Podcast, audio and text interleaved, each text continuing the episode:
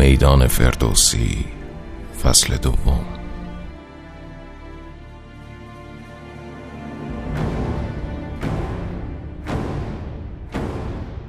پادکستی برای معرفی و تشریح پنجاه اثر برتر در حوزه شاهنامه پژوهی.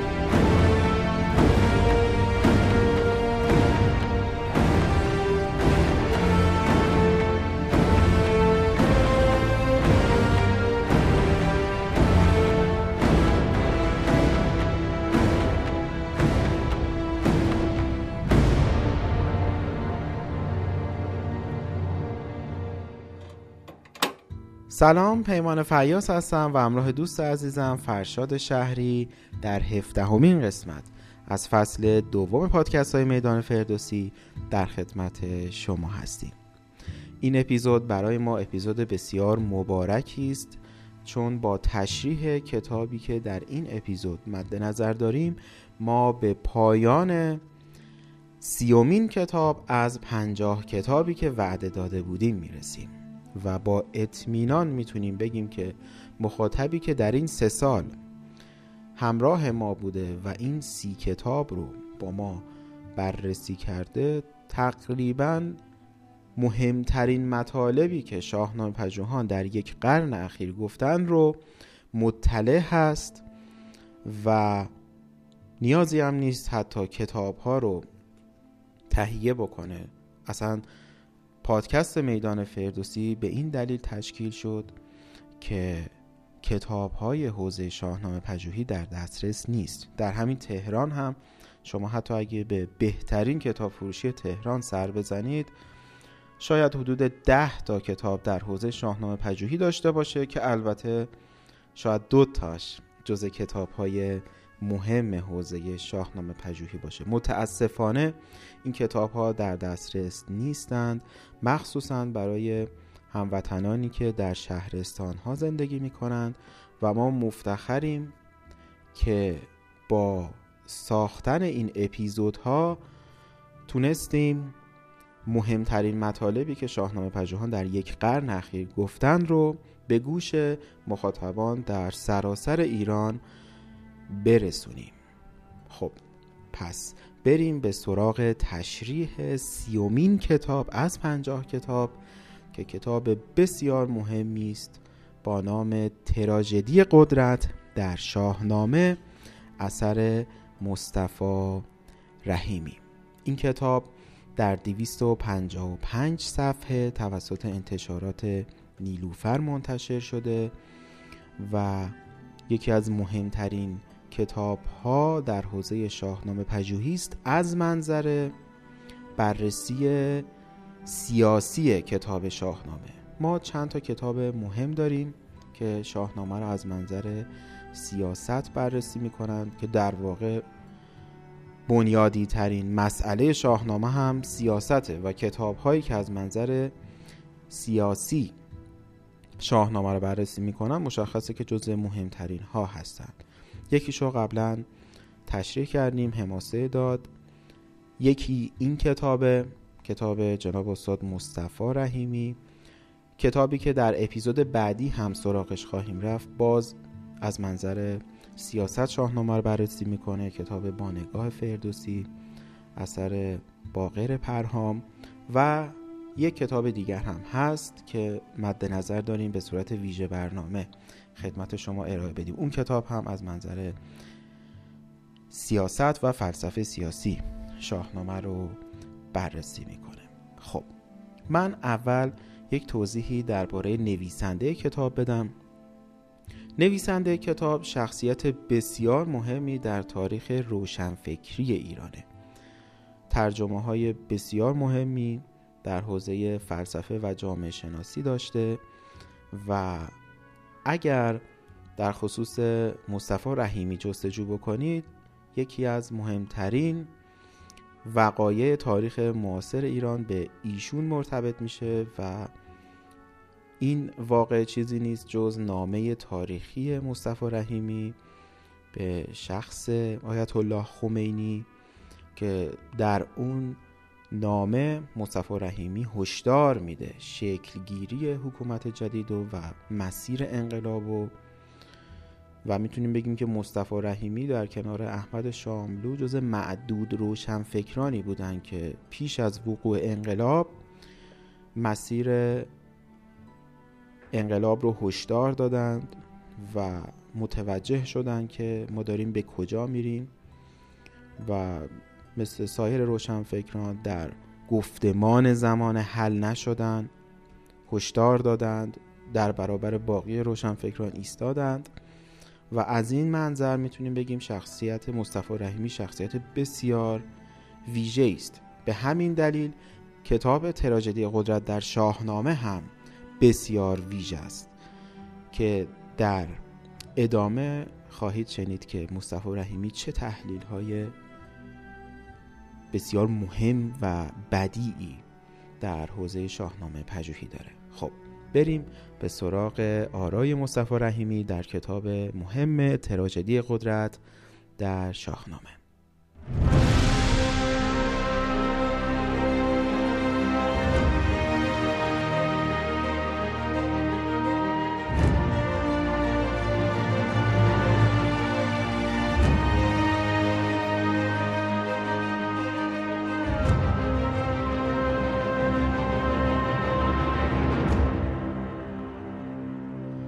خب بریم به سراغ تشریح این کتاب که در واقع از دو کتاب تشکیل شده. کتاب اول یا بخش اول اختصاص داره به تشریح مبانی فلسفه سیاسی.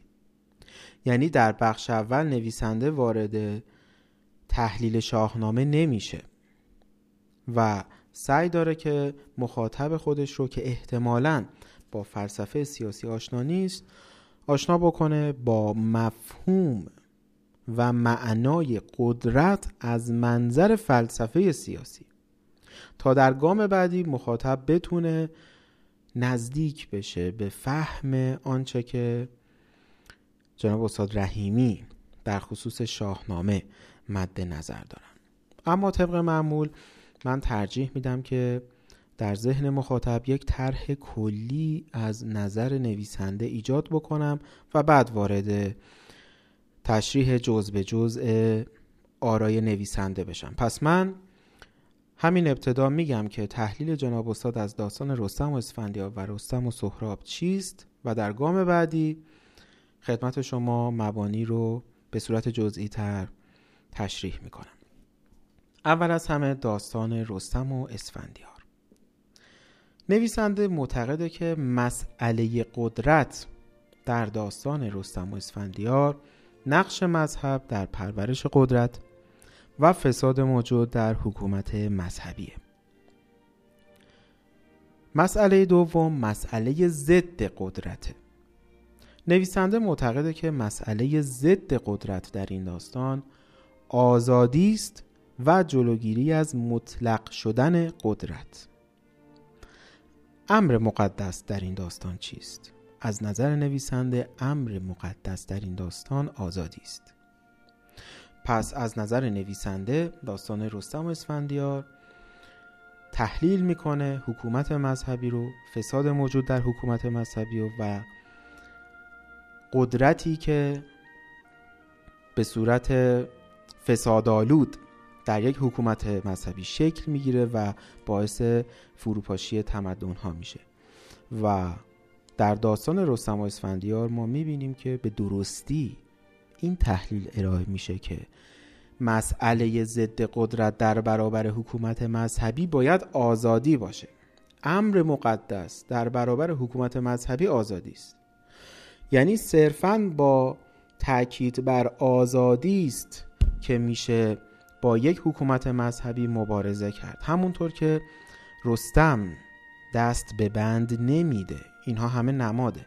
دست به بند ندادن یعنی از آزادی پاسداری کردن. نه از آزادی خود. از نظر جناب استاد آزادی یک امر عمومی است و وقتی که رستم دست به بند نمیده از امر عمومی آزادی دفاع کرده. نه وجه خصوصی شخصی خودش. یعنی رستم می‌دونه که اگر من رستم دست به من بدم در برابر حکومت مذهبی در واقع این مجوز رو صادر کردم که حکومت حاکم تمام مردم رو به بند بکشه.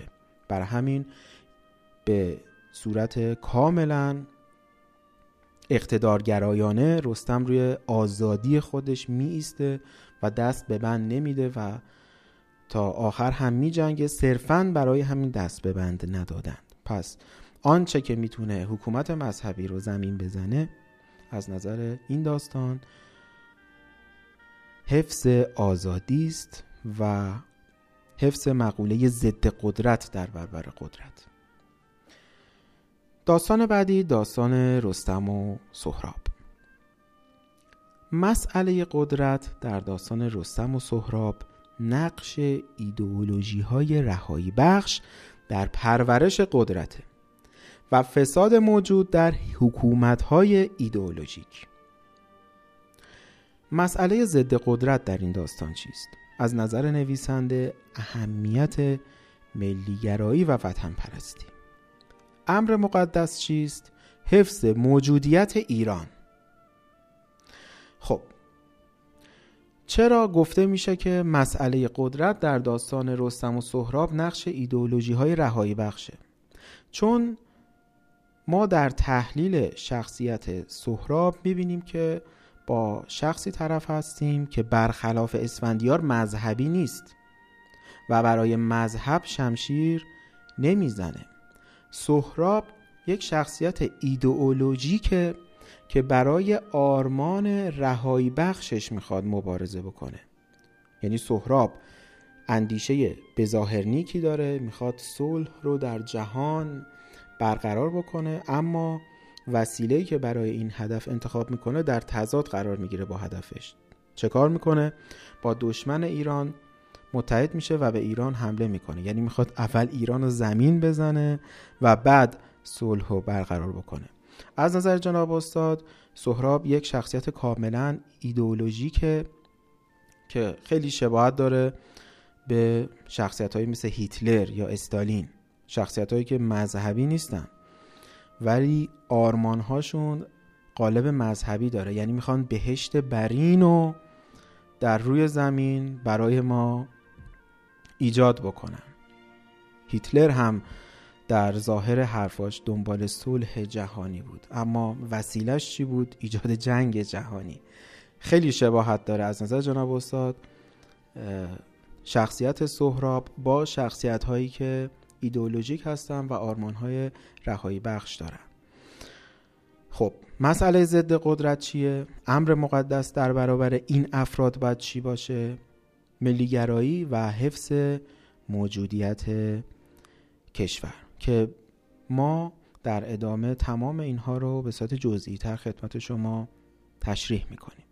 اما آنچه که باعث شده نویسنده یعنی مصطفی رحیمی حیرت بکنه از شاهنامه اینه که نویسنده معتقد شاهنامه در واقع تمام تاریخ بشر رو تحلیل کرده و از این منظر کتاب بسیار برجسته است در حوزه سیاست.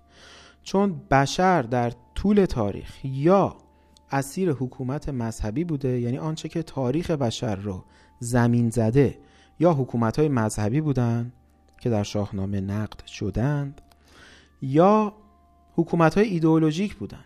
ما ده قرن قرون وسطا داریم که حکومت های مذهبی بشر رو به خاک و خون می‌کشند و چند قرن بعد از قرون وسطا ما با حکومت های ایدئولوژیک طرفیم.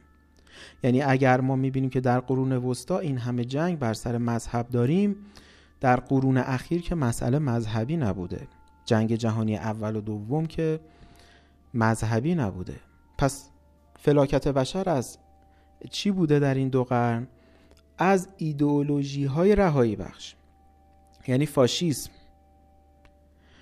یا سوسیالیسم به صورت آرمانگرایانش. و اگر ما ببینیم جنگ های جهانی ایجاد میشه از فاشیسم و سوسیالیسم و هر آنچه که ایدئولوژی رهایی بخش هست ناشی میشه. اگر ما ببینیم قرن 19 و 20 قرن انقلاب ها بودن قرن خشونت افسار گسیخته بودن قرن جنگ ها بودن اصلا فارغ از جنگ های جهانی. ما در سراسر جهان جنگ داشتیم در همین ایران خودمون هم جنگ داشتیم. صدام یکی از نمونه های قدرت های فاشیستیه. و در واقع ما می‌بینیم که شاهنامه البته اونطور که نویسنده مد نظر داره شاهنامه تمام تاریخ بشر رو تحلیل کرده. بشری که هم باید از حکومت مذهبی رها بشه هم از ایدئولوژی های رهایی بخش. در اینجا من یک پیوستی ایجاد بکنم و می‌خوام در خصوص آرای هانا آرنت توضیح بدم. هانا آرنت یکی از فیلسوفان برجسته قرن بیستمه یک فیلسوف سیاسی است. هانا آرنت معتقده که اتفاقا ایدئولوژی های رهایی بخش از جنس مذهب هستند و حکومت هایی که ایدئولوژی های رهایی بخش دارن هم از جنس حکومت های مذهبی هستند.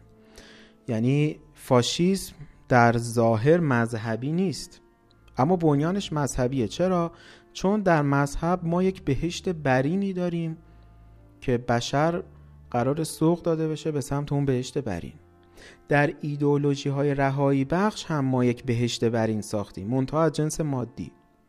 و مثلا مثل هیتلر می‌بینیم که ما می‌خوایم جهان رو به صلح برسونیم یا شخصیت هایی که این ایدئولوژی های رهایی بخش دارن به صورت کاملا ماورایی احساس می‌کنن یک بار تاریخی بر دوش دارن. ببینید اینها همه وظیفه تاریخی مثلا وقتی گفته میشه اینها یک صورت متافیزیکالود داره.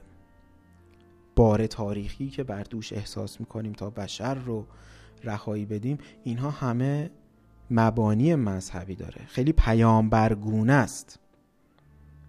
اینکه ما می‌خوایم بیایم و بشر رو نجات بدیم کاملا پیامبرگونه است. اینکه ما می‌خوایم بهشت بر این رو وعده بدیم و اجرایش بکنیم کاملا پیامبرگونه است.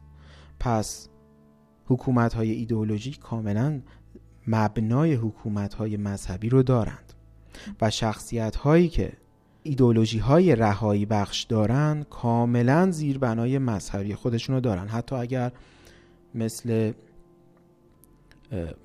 مارکسیستا با دین اصلا مخالف باشن یا مثل فاشیستا اصلا با دین مخالف باشن. اما مبنای زیربناییشون یکی هست با مذهب. پس از نظر جناب استاد هم ده قرن قرون وسطا هشدار داده شده در شاهنامه و به درستی روش مبارزه با اون ده قرن تحلیل شده و هم چند قرن اخیر بشر در شاهنامه هشدار داده شده. قرنهایی که مذهب به ظاهر نبوده اما ایدولوژی های رهایی بخش بشر رو باز هم در خیال خام فرو برده و به خاک و خون کشونده. خب این تحلیل کلی جناب استاد از شاهنامه بود و خب مشخصه که چقدر می‌تونه ارزش شاهنامه رو بیش از پیش به مخاطب ناشنا با شاهنامه نشون بده و مخصوصا ما که الان داریم در قرن 21 زندگی می‌کنیم و نگاه تاریخی می‌تونیم به پیش از خودمون داشته باشیم کاملا می‌بینیم که تراژدی قدرت یا در مذهب شکل گرفته یا در آرمانهای سیاسی که به صورت ایدئولوژیک مطرح میشن و وعده های رهایی بخش دارن.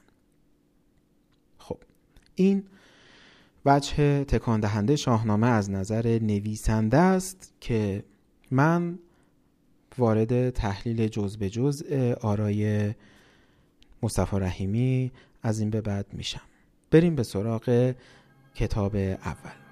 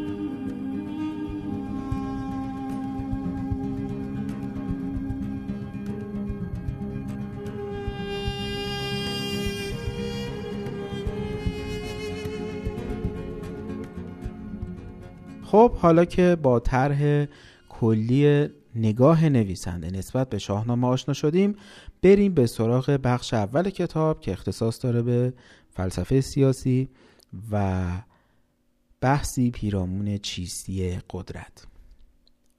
کلید علم قوانین حرکات جامعه را مارکس در ثروت و فروید در سکس یافتند.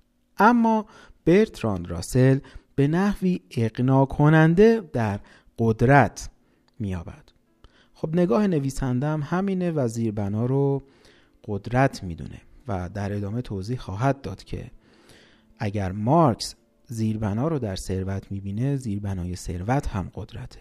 اگر فروید زیربنا رو در سکس می‌بینه زیربنای سکس هم قدرته و ستون غریزه انسان بر قدرته.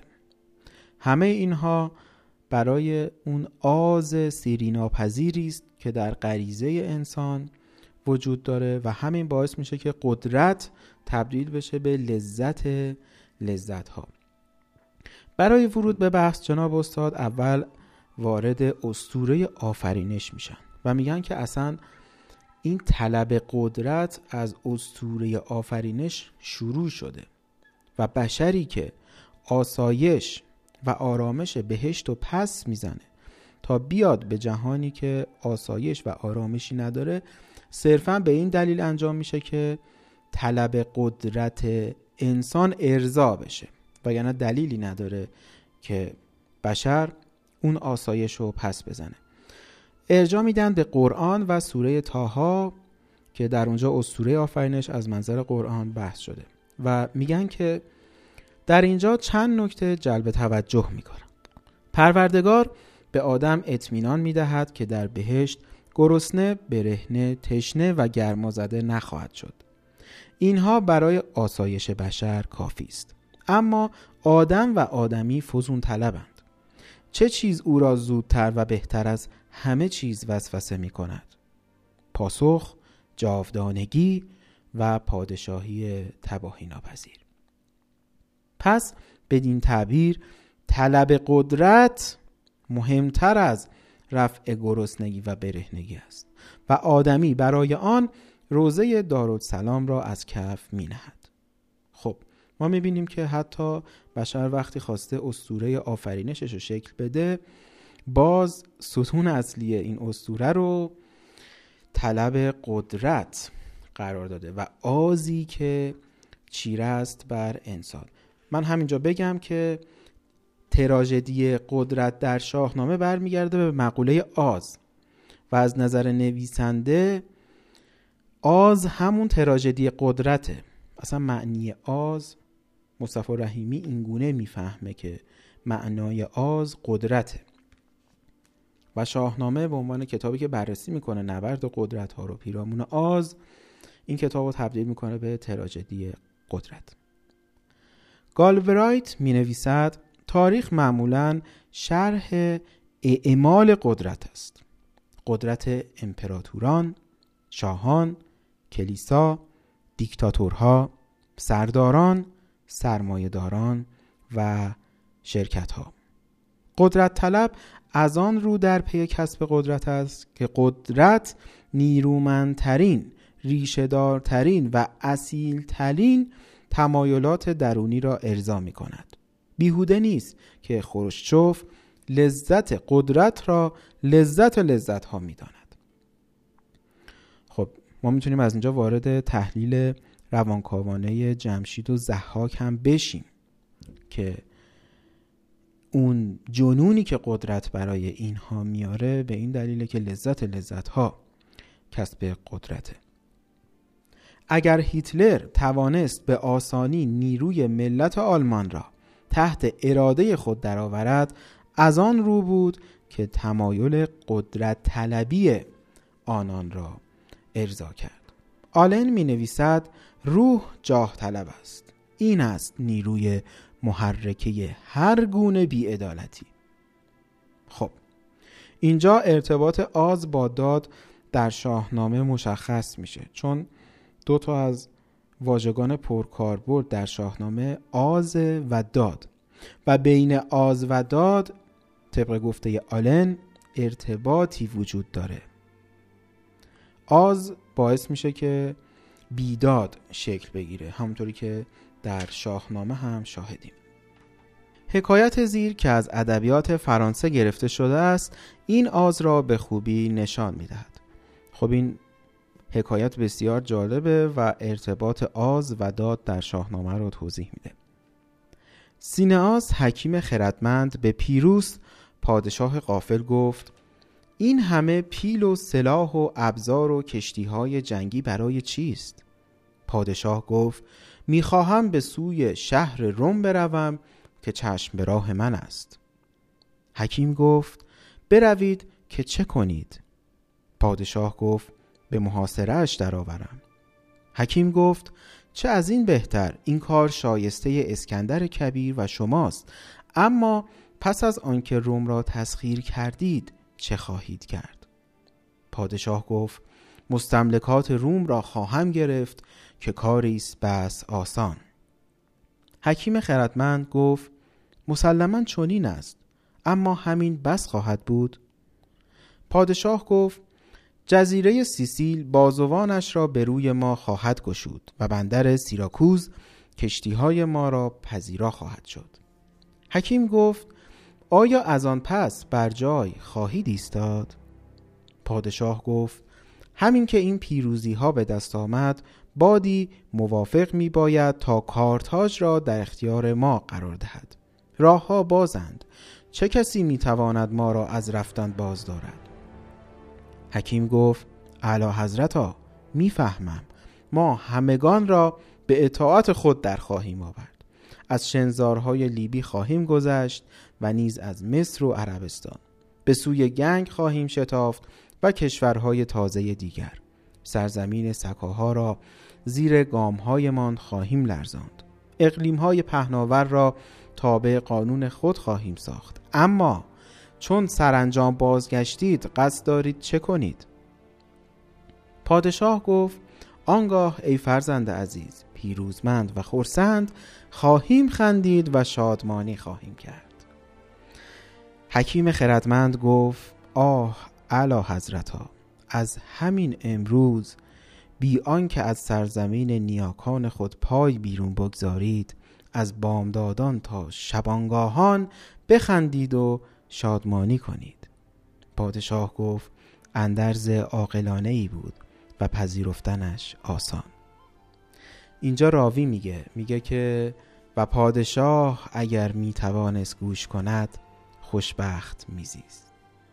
خب ما رو یاد داستان اسکندر میندازه که آز بر او چیره است و می‌خواد همه جا رو فتح بکنه و ما در این داستان هم کمدی این آزی که چیره است بر بشر رو می‌بینیم. پادشاهی که می‌خواد همه دنیا رو فتح کنه که چی بشه؟ آخرش خورسند باشه و بخنده و شادمانی کنه. و حکیم بهش میگه که اصلا نیازی به پیگیری این آزی که بر تو چیره است نیست. تو همین الان می‌تونی بشینی و در کاخ خودت بخندی و شاد باشی. چرا حتما باید تمام جهان رو تصرف کنی برای شادمانی؟ نیازی نیست.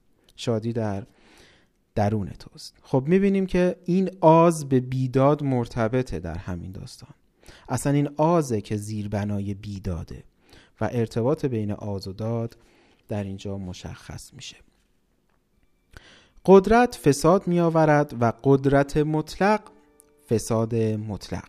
در این باره داوری یکی از دوستان فیدل کاسترو درباره او خواندنی است.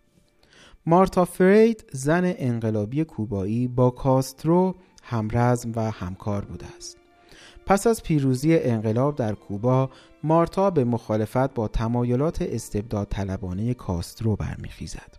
نتیجه اینکه چندین سال زندان و سپس تبعید مارتا را به دنبال دارد. خب کاسترو وقتی که حاکم میشه و انقلاب می‌کنه اتفاقا خودش مستبد میشه و یارانش رو زندان می‌کنه و تبعید می‌کنه. یکی از مجله های فرانسوی مصاحبه با او انجام می‌دهد که بخش کوتاهی از آن را که با بحث ما مناسبت دارد در اینجا میآوریم. پرسش درباره فیدل کاسترو معمایی هست. کاسترو یکی از نوآورترین انقلابی ها بود اما امروز یکی از محافظه کارترین آنهاست. مارتا فرید پاسخ می دهد فیدل فره تحسین انگیزی داشت. اما از روزی که قدرت را به دست گرفت تغییر کرد. یا بهتر بگویم به عقیده من قدرت شخصیت حقیقی او را آشکار کرد. این تغییر دست کم در مدت فقط سه ماه صورت گرفت. خب یکی از مبانی قدرت اینه که قدرت باعث میشه شخصیت حقیقی افراد آشکار بشن. برای چی هستن ما؟ ماجرای مارتا فرید و کاسرو رو گفتیم. به این دلیل که به اهمیت کیخسرو پی ببریم. کیخسرو کسیه که به اوج قدرت در شاهنامه می‌رسه و ما اینجا می‌تونیم شخصیت و چهره واقعی کیخسرو رو ببینیم. آیا کیخسرو با قدرت دچار فساد میشه؟ آیا قدرت مطلق باعث فساد مطلق کیخسرو میشه؟ خیر. اتفاقا اگر ما با تغییر چهره از طرف کیخسرو مواجه باشیم این تغییر چهره ما رو مواجه می‌کنه با شخصیتی بسیار متعالی تر از کیخسرو. کیخسرو در اوج قدرت به قدرت خودش پشت می‌کنه و اینجاست که ویژگی اصلی شخصیت کیخسرو نمایان میشه. کیخسرو از معدود افرادی است که قدرت در او ایجاد فساد نمی‌کنه و قدرت مطلق باعث نمیشه که او دچار فساد مطلق بشه. و همچنین قدرت باعث نمیشه که شخصیت او تغییر بکنه. یا بهتر بگیم اگر قدرت قرار شخصیت حقیقی کیخسرو رو مشخص بکنه اتفاقا وجه متعالی تر و وارسته تره کیخسرو رو نشون میده. در خصوص جمشید ما می‌بینیم که این قدرت مطلق دچار فساد مطلقش می‌کنه یا در خصوص زحاک یا در خصوص نوزر و خیلی از افراد دیگه. اما کیخسرو میزان و معیار برخورد یک پادشاه آرمانی با مقوله قدرته. سلطگر همیشه در صدت است تا قدرت خود را به نحوی توجیه کند. کهنترین توجیهی که می‌شناسیم توسل به سایه خداست. خب می‌دونیم که گشتاس خودش رو سایه خدا می‌دونست. سلطگر معتقد است که فره ایزدی دارد و از این رو حکرانی حق اوست. در قرن بیستم اما نوعی توجیه دیگر قدرت نیز مرسوم شد. استالین بنا به رسالت تاریخی جنایت می‌کرد. توجه بکنید که عبارت رسالت تاریخی گونه های معاصر فره ایزدیه. از جنس متافیزیکه. و اینجاست که زیربنای ایدئولوژی های رهایی بخش و شخصیت های ایدئولوژیک در مذهب پنهان هست. استالین بنا به رسالت تاریخی جنایت می‌کرد. یعنی خود را مجری فرمان تاریخ می‌دانست و به گفته کامو روشنفکرانی که صندلی خود را در مسیر تاریخ نهاده بودند از او جانبداری می‌کردند. خب اینجا باز می‌رسیم به داستان سهراب و ارتباط سهراب با اسفندیار. یکی با توجیه های مذهبی جنایت می‌کنه و دیگری با توجیه های ایدئولوژیک. سهراب هم می‌دونیم که یک وظیفه تاریخی برای خودش احساس می‌کرد. یک رسالت تاریخی که قرار هست بره و تمام جهان رو بگیره. چرا؟ تا در نهایت بتونه صلح رو در جهان برقرار کنه. جمع شدن قدرت به صورت قدرت هیتلر و استالین در حقیقت ماده فاسدی است که انواع میکروب ها را در خود میپروراند. یکی دیگر از این میکروب ها دروغ است. هیتلر به توده مردم وعده می‌داد که آلمان را از شر سرمایهداری نجات خواهد داد و به سرمایهداران می‌گفت که انقلاب را نابود خواهد کرد. دوتا وعده متضاد. لنین نیز برای پیشبرد انقلاب شعار داد که همه قدرت از آن شورا هاست حالان که به موجب نوشته های او همه قدرت باید به احزاب داده می‌شد. خب این بحث دروغ هم در تحلیل فلسفی قدرت بسیار مهمه. چون در شاهنامه هم ما می‌بینیم که در کنار آز و داد یک مسئله مهم دیگر راستیه. اصلا راستی از ستونهای اندیشه ایران شهریه. چرا؟ یکی از کاربردهای راستی در برقراری داده که ما در تحلیل فلسفی مقوله قدرت هم می‌بینیم که این راستی چه ارتباطی با داد داره. در واقع یک سو سلطجویی است و سوی دیگر اطاعت و تسلیم. این دو از هم جدایی ناپذیرند. در این خصوص اطاعت دارای چنان اهمیتی است که متفکری گفته است خودکامه وجود ندارد تنها بردگان وجود دارند. تسلیم طلبان نیز قدرت طلبند. من تکرار می کنم تسلیم طلبان نیز قدرت طلبند. منتها از جنبه منفی امر. یعنی با گذشتن از آزادی خود اختیار خیش را به دست قدرت طلب می دهند و می پندارند که قدرت او قدرت ایشان است. اگر توده های آلمانی در زمان هیتلر به سهولت فریب خوردند علت آن این بود که با فریادهای هیستریک هایل هیتلر در چنین توهمی میزیستند. شعار آلمان برتر از همه ملت را مسهور کرده بود در حالی که این شعار در عمق خود چیزی نبود جز هیتلر برتر از همه. در هر حال فریب عظیم آن بود که مردم قدرت طلبی خود را در سلطجویی هیتلر مستحیل کرده بودند و با آن یگانه شده بودند. ظریفی گفته است دیکتاتور نمی‌تواند جز بر دیکتاتورها مسلط شود. یعنی جز بر آنها که داوطلبانه از آزادی خیش گذشتند. خب مسئله چیست؟ مسئله قدرت طلبی پنهان در ذات بشره. قدرت لذت لذت هاست اگر بردگان تن میدن به یک قدرت طلب به این دلیل که با وصل شدن به اون شخصیت قدرت طلب حس قدرت طلبی اونها هم ارضا میشه.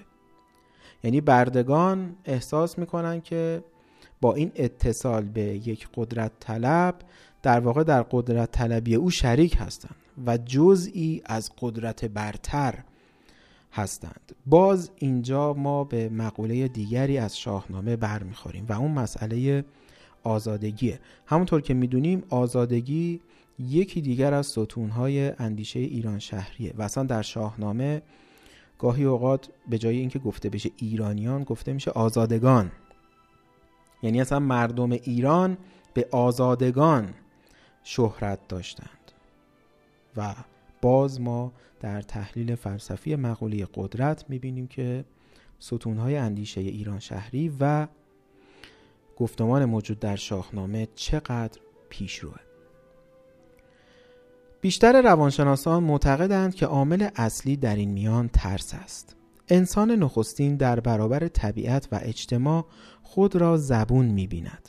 میترسد و برای رهایی از چنگ ترس به اطاعت کردن از شخص قدرتمندی پناه می‌برد تا بلکه نجات یابد. آیزای برلین با استناد به گفته ارسطو میآورد بسیاری از مردم طبعا برده اند و اگر زنجیرشان فرو بگسلد مایه فکری و اخلاقی لازم را برای مقابله با مسئولیت های خود نخواهند داشت و بنابراین با فرو شکستن یک زنجیر در پی زنجیر دیگری خواهند بود یا خود زنجیری تازه ابدا خواهند کرد. و باز آیزای برلین می‌گوید شکی نیست که آزادی مستلزم مسئولیت است و بسیاری از مردم از خدا می‌خواهند که بتوانند از زیر بار هر دو در بروند. متاسفانه این مسئله وجود داره. مردم از مسئولیت میترسند و آزادی یعنی مسئولیت. بر همین ترجیح میدن که به یک قدرت طلب پناه ببرند تا همه مسئولیت ها بر شانه او باشه و او باشه که کارها رو انجام میده و اینها صرفا اطاعت کنند. چرا؟ چون آزادی مسئولیت میاره و مسئولیت ترس داره. بار سنگین آزادی را به دشواری تاب میآورند و حاضر هستند که آن را از شانه خود بردارند و بر شانه نیرومندتر بگذارند. این است اساس بردگی بشر بنابراین پناه بردن به دامان قدرت طلب هم زاده علل اجتماعی است و هم علل روانی خب علل اجتماعی چی بود؟ اینکه مردم دوست دارند قدرت طلب باشند و در قدرت طلبی یک قدرت طلب شریک باشند علل روانی چی بود؟ ترس از آزادی و مسئولیت هایی که آزادی های فردی برای شخص میاره باز اینجا ناظر هست به داستان رستم و اسفندیار و اینکه رستم برای آزادی میسته و مسئولیت پاسداری از آزادی رو هم میپذیره. آزادی مسئولیت داره و مسئولیت ترس داره. رستم اینو میپذیره دست به بند نمیده و تاوانش رو هم میده. بدین گونه با کمال تاسف باید گفت که آزادی شعاری نیست که توده ها را تجهیز کند. از این رو بار خردمندان و روشنگران سنگین تر می شود اینان باید بیشتر بکوشند و بدانند که آزادی آخرین چیزی است که شعلهش در دل توده های مردم روشن می شود خب اینجا توجه بکنید گفته میشه که شاهنامه نخبه گراست و ما در شاهنامه بیشتر با اشخاص برجسته مواجهیم تا توده مردم. یکی از دلایل همینه. آزادی شعار توده ها نیست و اگر ما رستم رو داریم که نماد پاسداری از آزادیه به این دلیل که اصلا پاسداری از آزادی کار نخبگانه. البته که ما گاهی در شاهنامه وارد توده ها میشیم. و ما نخبگان بزرگی رو در متن جامعه ایران داریم که باعث نجات ایران میشن. مثل داستان اون باغبان در زمان شاپور دوم که بسیار جالبه که یک باغبان ایران رو نجات میده. اما باز از اون طرف ما در متن مردم کسانی داریم که باعث شکست ایران میشن. مثل آسیابانی که در زمان یزگرد سوم میزیست و داستانش رو همه می‌دونیم. پس در متن جامعه ما هم یک باغبان داریم که ایران نجات میده هم یک آسیابان داریم که باعث سقوط ایران هم میشه و البته نقش داره در این بین. اما در نهایت باید گفتش که بله شاهنامه نخبه گراست چون اصلا مسئله شاهنامه مسئله است که با نخبگان بیشتر ارتباط داره. آزادگی شعار توده نیست. توده از آزادی میترسه چون آزادی مسئولیت داره. توده قدرت طلبه و دوست داره که هر جا یک شخصیت کاریزماتیک می‌بینه سری به اون بچسبه تا سهمی داشته باشه از قدرت او و این گونه قدرت طلبی خودش رو ارضا کنه. باید هم شاهنامه نخبه گرا باشه. باید هم شخصی مثل رستم نماد پاسداری از آزادی باشه. کسانی که مجذوب هیتلر شده بودند خود را جزئی از وجود هیتلر می‌دیدند و بدین گونه در قدرت پرستی او سهیم شده بودند. استالین نه تنها در زمان خود بلکه در این زمان نیز معبود بسیاری از روس هاست و این خود یکی از موانع بیشمار پیشبرد کار دموکراسی است. اینان استالین را افتخار ملت روس می دانند و خود را جزئی از وجود او. قدرتمند برای آنکه بتواند مردم را در این خواب نگه دارد باید آنچه را موجب آزادی و بیداری مردمان میگردد از مین ببرد. بدین گونه فرهنگ نابود می شود خرد و خار می گردد و حقیقت و راستی پایمال می شود خب اینجا ما می رسیم به تحلیل داستان زحاک. زحاک اول از همه خوبی ها رو از بین می‌بره. شده بربدی دست دیوان دراز و فرهنگ رو نابود می‌کنه. هنرخوار شد جادویی ارجمند. خب اینها اتفاقا به عمد اتفاق میفته کاملا سیستماتیکه. در ادامه خواهیم دید که برای اینکه یک حاکم قدرت طلب بتونه حاکم بشه باید بدی گسترش پیدا کنه.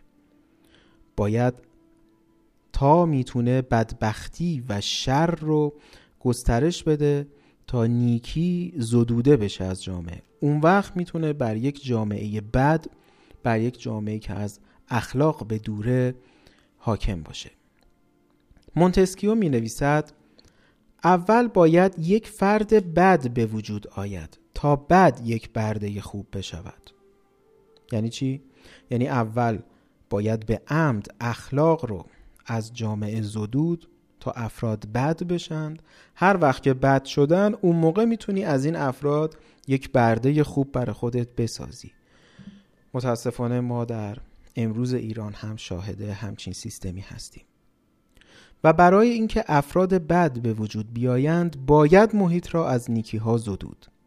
چون این است که استبداد کانونی شر آفرین و بدبختیزاست و مارکس با فراموش کردن این نکته هفتاد سال یک ششم از محیط جغرافیایی زمین و بخش عظیمی از نیروی فکری جهانیان را دچار انحراف کرد. علت شیفتگی آن بود که وعده عدالت اجتماعی داده بود و این سراب چه امیدها را که به یأس مبدل نکرد.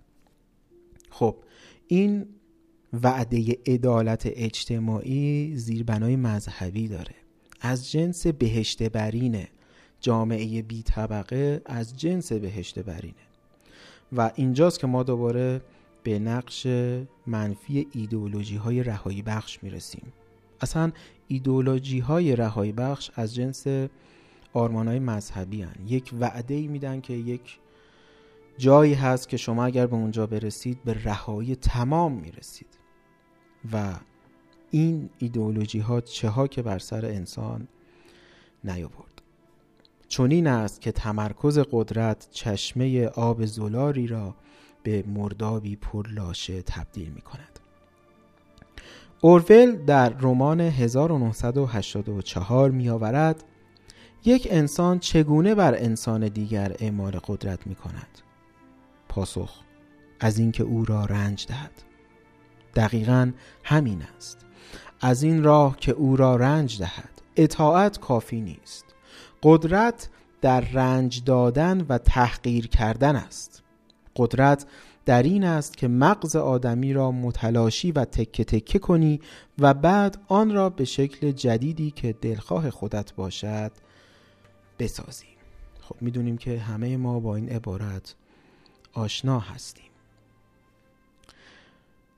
در پایان زندگی جمشید که به سبب ادعای گذاف آمیز این پادشاه از خود بیگانگی قدرت پرست و قدرت زده به نهایت می‌رسد قدرت زدگان دچار وضع حیرت انگیزی می شوند. قدرت زدگان همون متن جامعه هستند.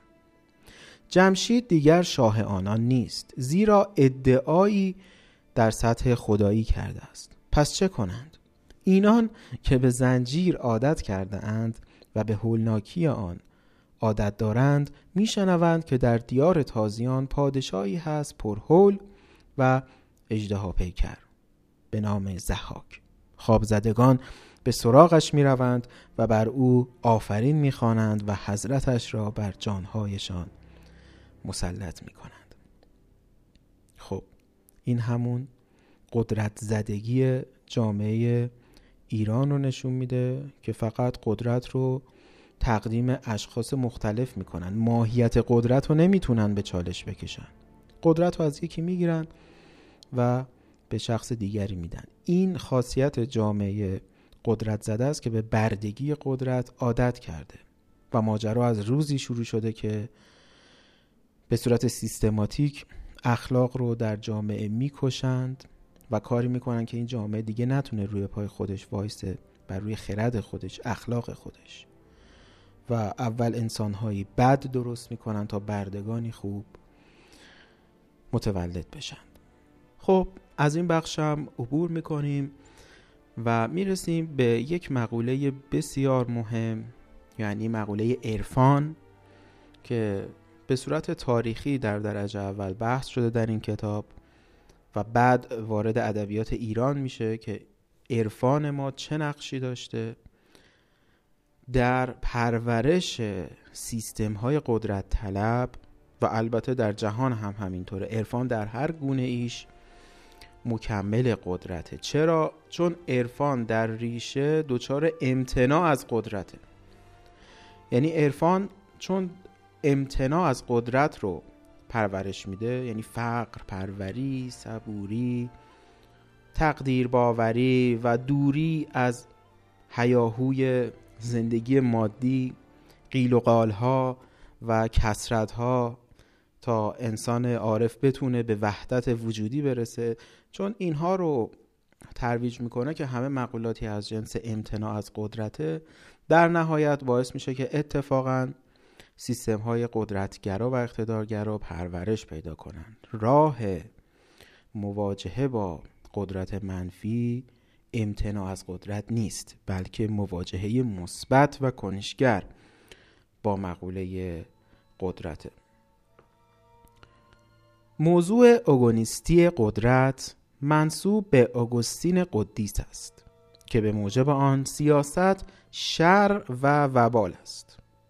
در عرفان خودمون هم داریم که اصلا دون شعن سالکه که درگیر مسائل مادی بشه. مولانا هم میگه میگه بر همگان گرز فلک زهر ببارد همه شب من شکرن در شکرن در شکرن در شکرم. قدرت سیاسی یعنی زور و اجبار که هم منشأ و هم هدفش هر دو بد است و برخلاف طبیعت.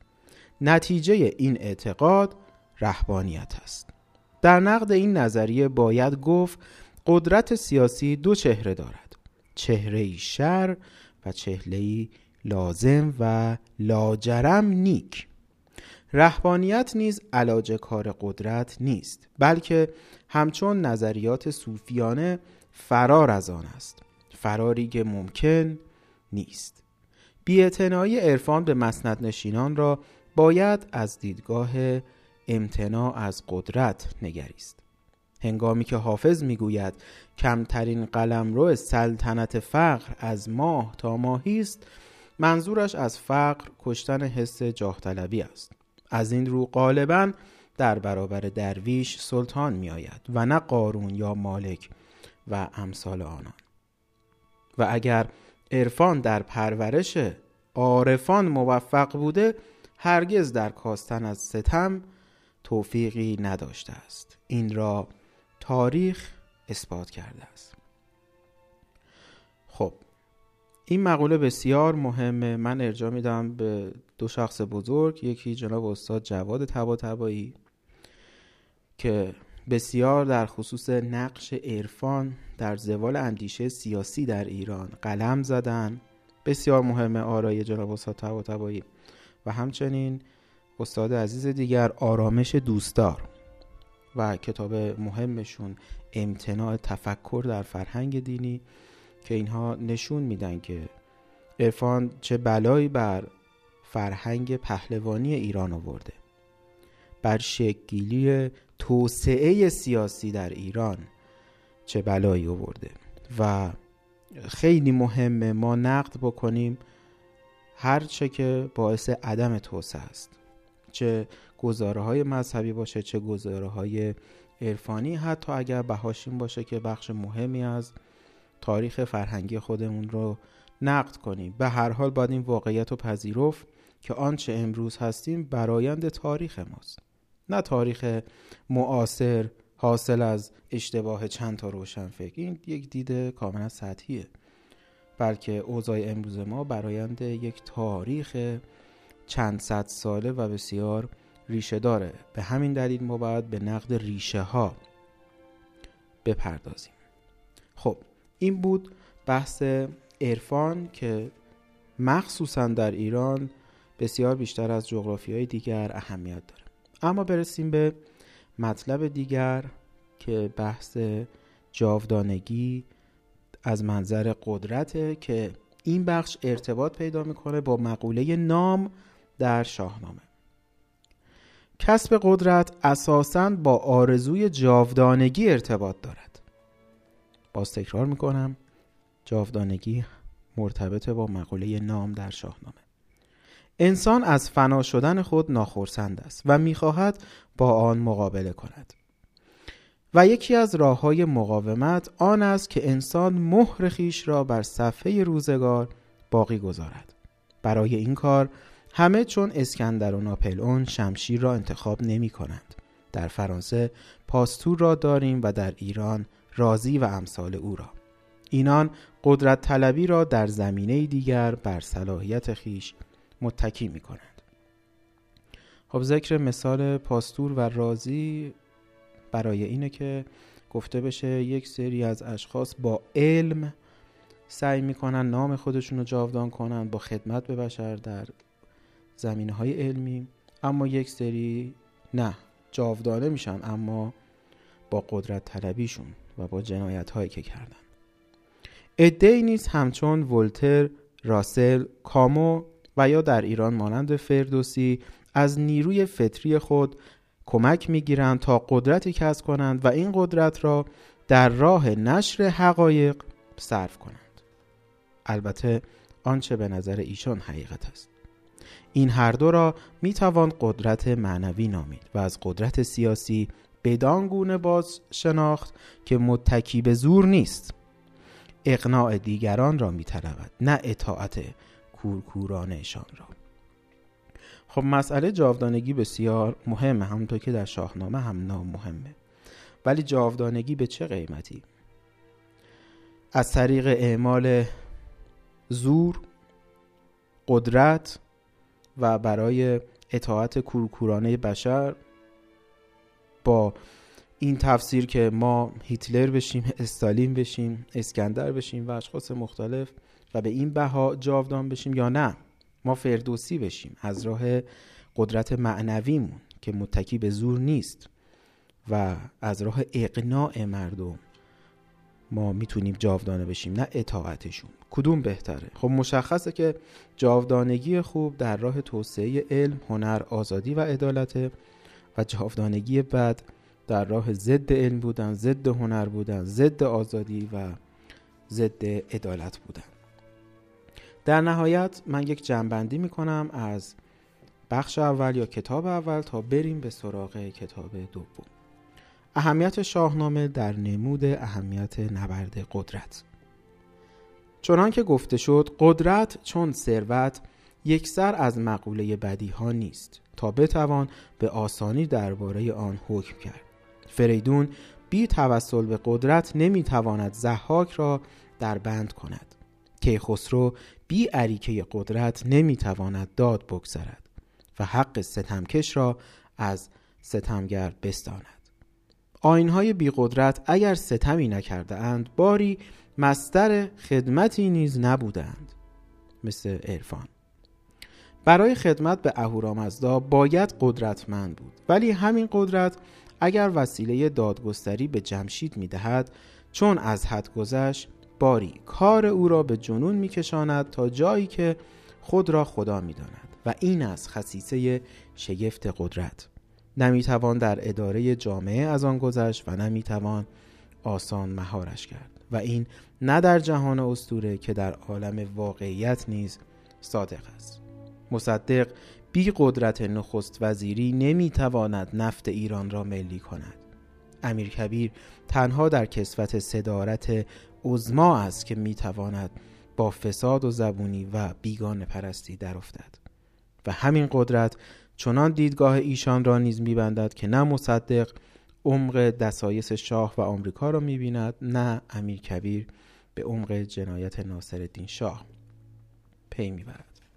خب این ویژگی شاهنامه است ویژگی منحصر به فرد شاهنامه است که برخلاف حجم انبوه آثار عرفانی در فرهنگ ما که دچار امتناع تفکر و امتناع از قدرت هستند مبلغ کنشگری مبلغ خردگرایی مسئولیت پذیری تا مردم ایران همچنان آزادگان باقی بمونن.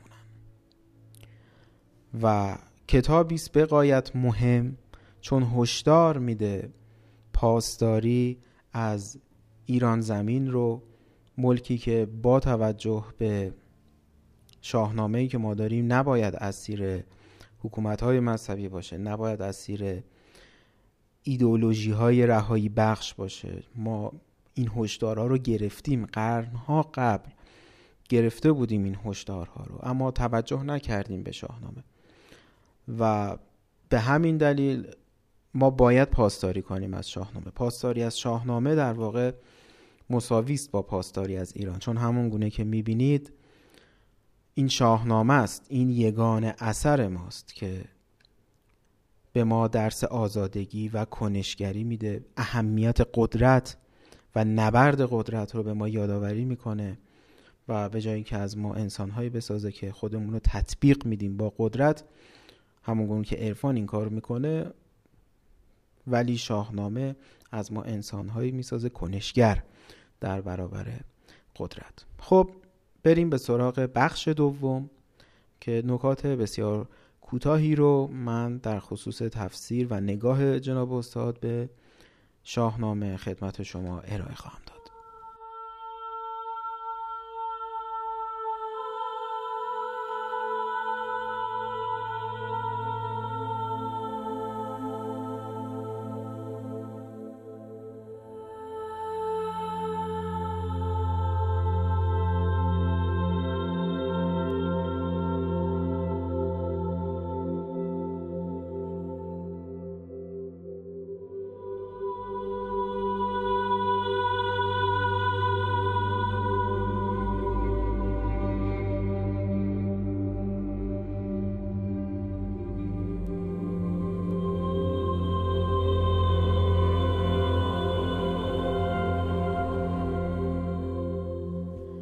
خب می‌رسیم به بخش دوم که البته این بخش کوتاه خواهد بود چون من جان مطلب رو در ابتدای اپیزود خدمت شما گفتم و الان سعی می‌کنم یک مرور اجمالی داشته باشم تا به مطالب جزئی تر برسم. ما گفتیم که داستان رستم و اسفندیار یکی از داستانهای مهم در تحلیل تراژدی قدرت که مسئله قدرت در این داستان نقش مذهب در پرورش قدرت و فساد موجود در حکومت مذهبیه و مسئله ضد قدرت در این داستان آزادیه. امر مقدس آزادیه. آنچه که باعث میشه ما بتونیم در برابر حکومت های مذهبی ایستادگی بکنیم تأکیدیه که روی آزادی باید داشته باشیم. فقط آزادی. و ضد قدرت حکومت های مذهبی آزادی.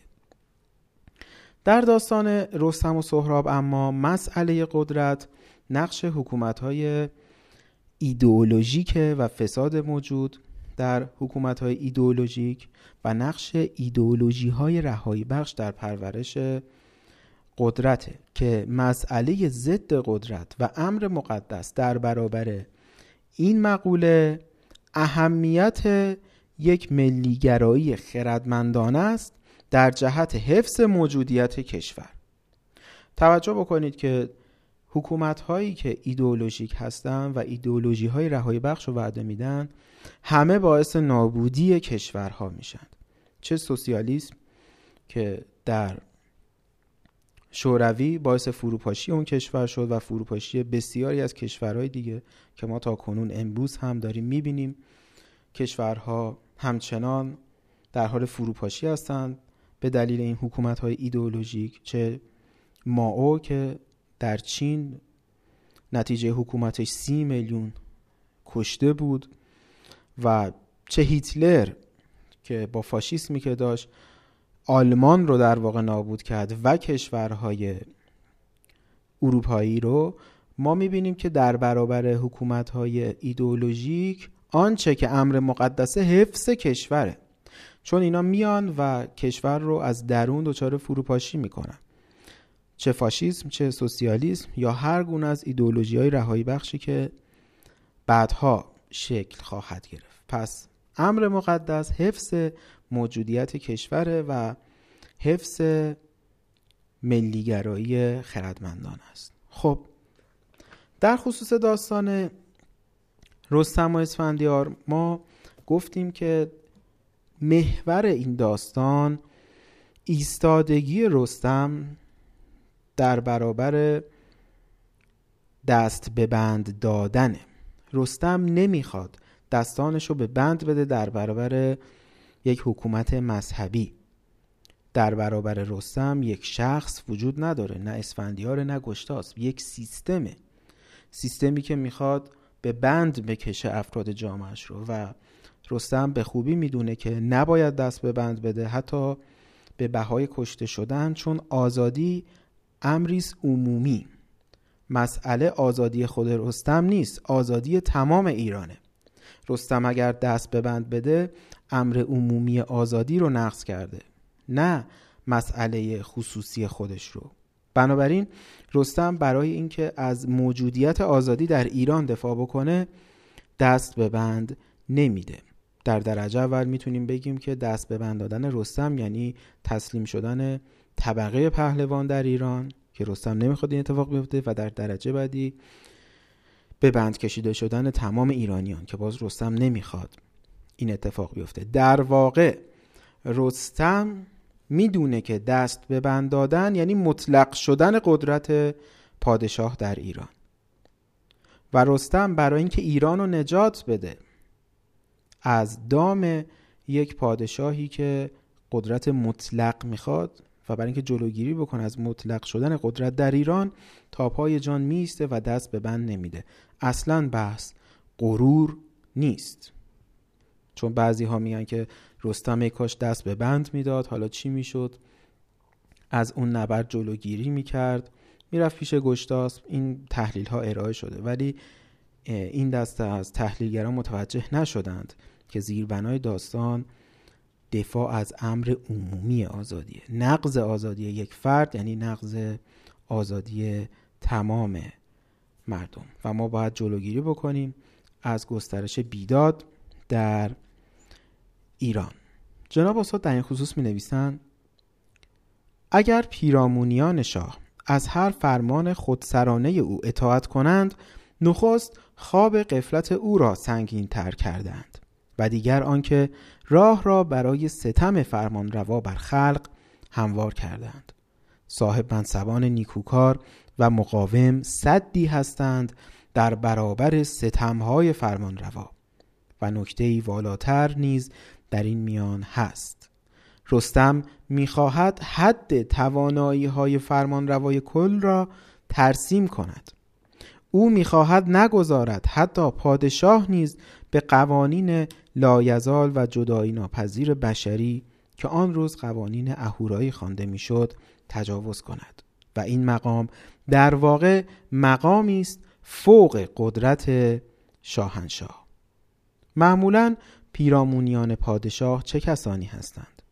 مشتی چاپلوس که معایب را میپوشانند و خوبی های نابوده را در بوغ و کرنا میدمند و در نهان بر ضد یکدیگر توطعه می کنند باشد که از قارت مردمان سهم بیشتری به چنگ آورند.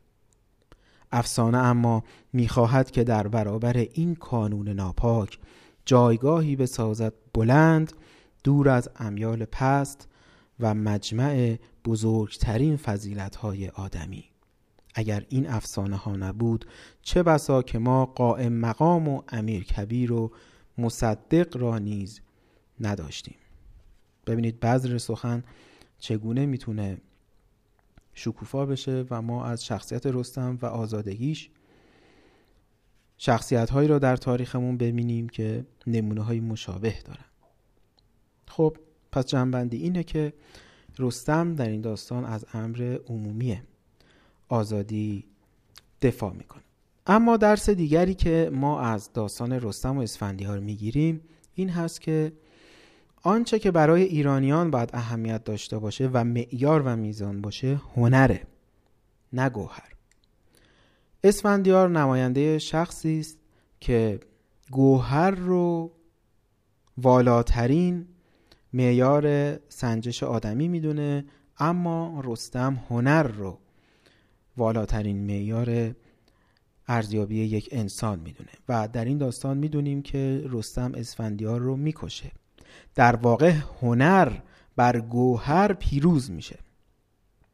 پیروزی رستم بر اسفندیار پیروزی هنر بر گوهره. و ایرانیان باید بدونند که هر جا هنر از مرتبه والای ارزش خودش در ایران زمین به پایین کشیده شد. بر ایرانیان وظیفه است که هنر رو چیره بکنند بر اشخاصی که به گوهر خودشون افتخار می‌کنند. در واقع آنچه که باید بر ایران زمین همواره سلطنت کنه هنره. و رستم نماینده یک آزاده و آزادی خواه در عین حال نماینده هنر هم هست. این مسئله بسیار مهمه. مطلب بعدی آین رستمه و آین خاندان رستم که بخشی از این آین رو ما در نصیحت های سیمرغ به رستم می‌تونیم بررسی کنیم. داستان برمیگرده به جایی که سیمرغ زخم های رستم رو داره درمان می‌کنه و رستم ازش می‌خواد که راز کشتن اسفندیار رو بگه. ببینیم که سیمرغ چه نصیحت هایی برای رستم داره. این مطلب بقایت مهمه. سیمرغ زخمهای رستم و رخش را بهبود میبخشد و به رستم می‌گوید اگر پیمان کنی که از جنگ جستن با او دوری کنی و نسبت به او فزونجوی نباشی و از پوزش کوتاهی نکنی مشکل تو را چاره می کنم اگر با من اکنون تو پیمان کنی سر از جنگ جستن پشیمان کنی نجویی فزونی به اسفندیار. گه کوشش و جستن کارزار وریدونگ او را بیامد زمان نیندیشی از پوزش بیگمان پس آنگه یکی چاره سازم تو را. به خورشید سر برفرازم تو را. چند تا عبارت کلیدی داره. این ابیات سیمرغ مثل سر از جنگ جستن پشیمان کردن فزونی نجستن نیندیشیدن از پوزش بیگمان که در ادامه توضیح میدیم. نخست پیمان ببند که جنگ جو نباشی. راه انسانیت راه صلح و آشتی است و خون ریختن کار ددان. از آن برحذر باش خب این یکی از آینهای مهری رستمه. ما این رو می‌دونیم که رستم در واقع یک روح صلحجوه. در خانه چهارم وقتی که تنبور ور میداره و شروع به نواختن می‌کنه مسئله رستم اینه که چرا من نمی‌تونم روزهای شاد رو ببینم؟ چرا نمی‌تونم بنشینم به شادخاری و بزم و همواره من باید در رزم باشم؟ چیزی که اصلا باش نسبتی ندارم. اون گفتار رستم در خانه چهارم بسیار مهمه در ارزیابی شخصیت رستم. رستم اساسا صلحجوه و می‌بینیم که آین رستم که در سیمرغ جلوه داره این صلحجویی ریشه داره. دو دیگر آنکه فزونجو مباش. فزونجویی قدرت طلبی مستلزم برده کردن و اطاعت خواستن از دیگران است. یعنی گرفتن گوهر هستی ایشان. فزونخواهی ستم کردن بر مردمان است و در نتیجه کاری است اهریمنی. سوم که اگر انسان والایی را فزونخواه و در نتیجه کژمنطق دیدی بر او خشم مگیر. تو بزرگی کن و پوزش خواه. به گفته امروزیان از مذاکره سر مپیچ. با او به گفتگو بنشین. از استدلال مکرر خسته مشو. گفتگو کلید بسیاری از کشتابی هاست. گفتگو اساس دیالکتیک است و رویارویی دو منطق. از آن سر مگردان. چون این است پیام پیک دیار غیب سیمرغ. اما همه این نیست. اگر فزونخواه در کشتابی خود و جنگ طلبی خود باقی ماند چه؟ اگر پوزش خواهی ها و التماس ها اثر معکوس کرد چه؟ آنگاه با کمال اندوه باید گفت که جز کین جستن چاره ای نیست. اینجاست که شاهنامه رو متفاوت می‌کنه از آثار دیگر. ما باید کنشگر باشیم در برابر ظلم. البته باید صلح جو باشیم. اول باید گفتگو کنیم تا جای ممکن. باید مذاکره کنیم باید پوزش خواه باشیم. باید فروتن باشیم. مغرور نباید باشیم. اگر کسی کج منطق بود بازم بر او خشم نگیریم. اما اگر چاره ای نبود باید ایستادگی کنیم و نباید آین پهلوانی رو فدا بکنیم در راستای امتناع از قدرت. این هم از بخش های خواندنی تحلیل جناب استاد بر داستان رستم و اسفندیار بود. اما در نهایت ایشون ذکر می‌کنن که حتی خود اسفندیار هم اقرار می‌کنه به اینکه این داستان حول تراژدی قدرت شکل گرفته و حتی مرگ او نیز به دست رستم نبوده بلکه به دست بازی قدرتی بوده که پدرش پای ریزی کرده بوده. بهانه تو بودی پدر بود زمان. زمان یعنی مرگ. یعنی عامل مرگ من پدرم بود. و بازی قدرتی که من در اون گرفتار اومدم. نرستم نسی مرغ و تیر و کمان. خب همین بیت نشون میده که زیربنای داستان رستم و اسفندیار از منظر نبرد قدرت ها باید بررسی بشه. اما در خصوص داستان رستم و سهراب من آنچه که مهم بود و به شما کامل گفتم. فقط می‌تونم این رو هم باز تاکید بکنم که هدف با وسیله باید در ارتباط باشه. نمیشه ما دنبال صلح جهانی باشیم و جنگ جهانی کنیم.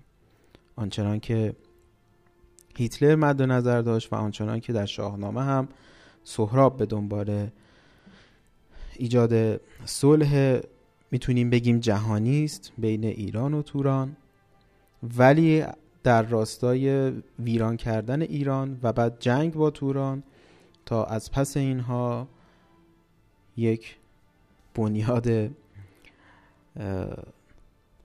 صلحی ایجاد بشه. خب این در تضاده.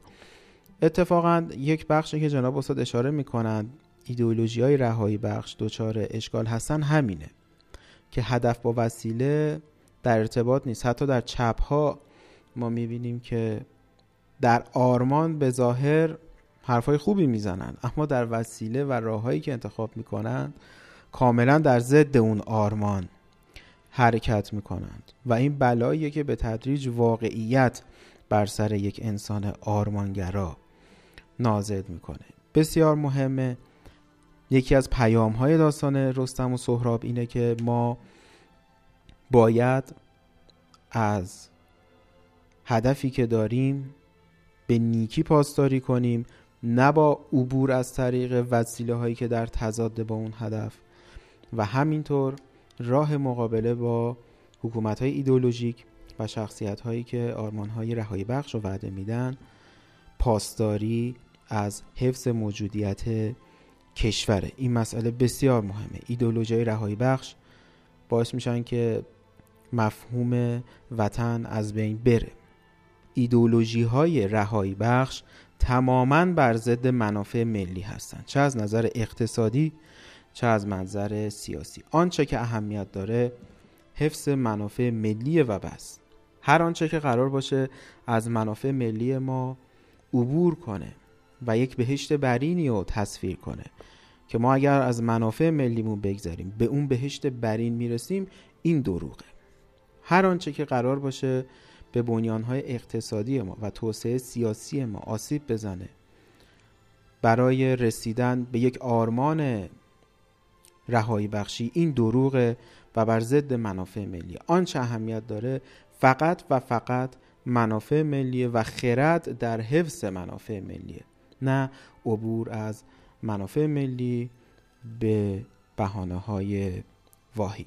خب این اپیزود هم همینجا به پایان می‌رسه. امیدوارم که مورد استفاده شما قرار گرفته باشه. ما در اپیزود بعدی هم همچنان به بحث پیرامون شاهنامه از منظر سیاست خواهیم پرداخت و با کتاب جناب استاد باقر پرهام در خدمت شما خواهیم بود. همراه با دوست عزیزم فرشاد شهری بدرود میگیم.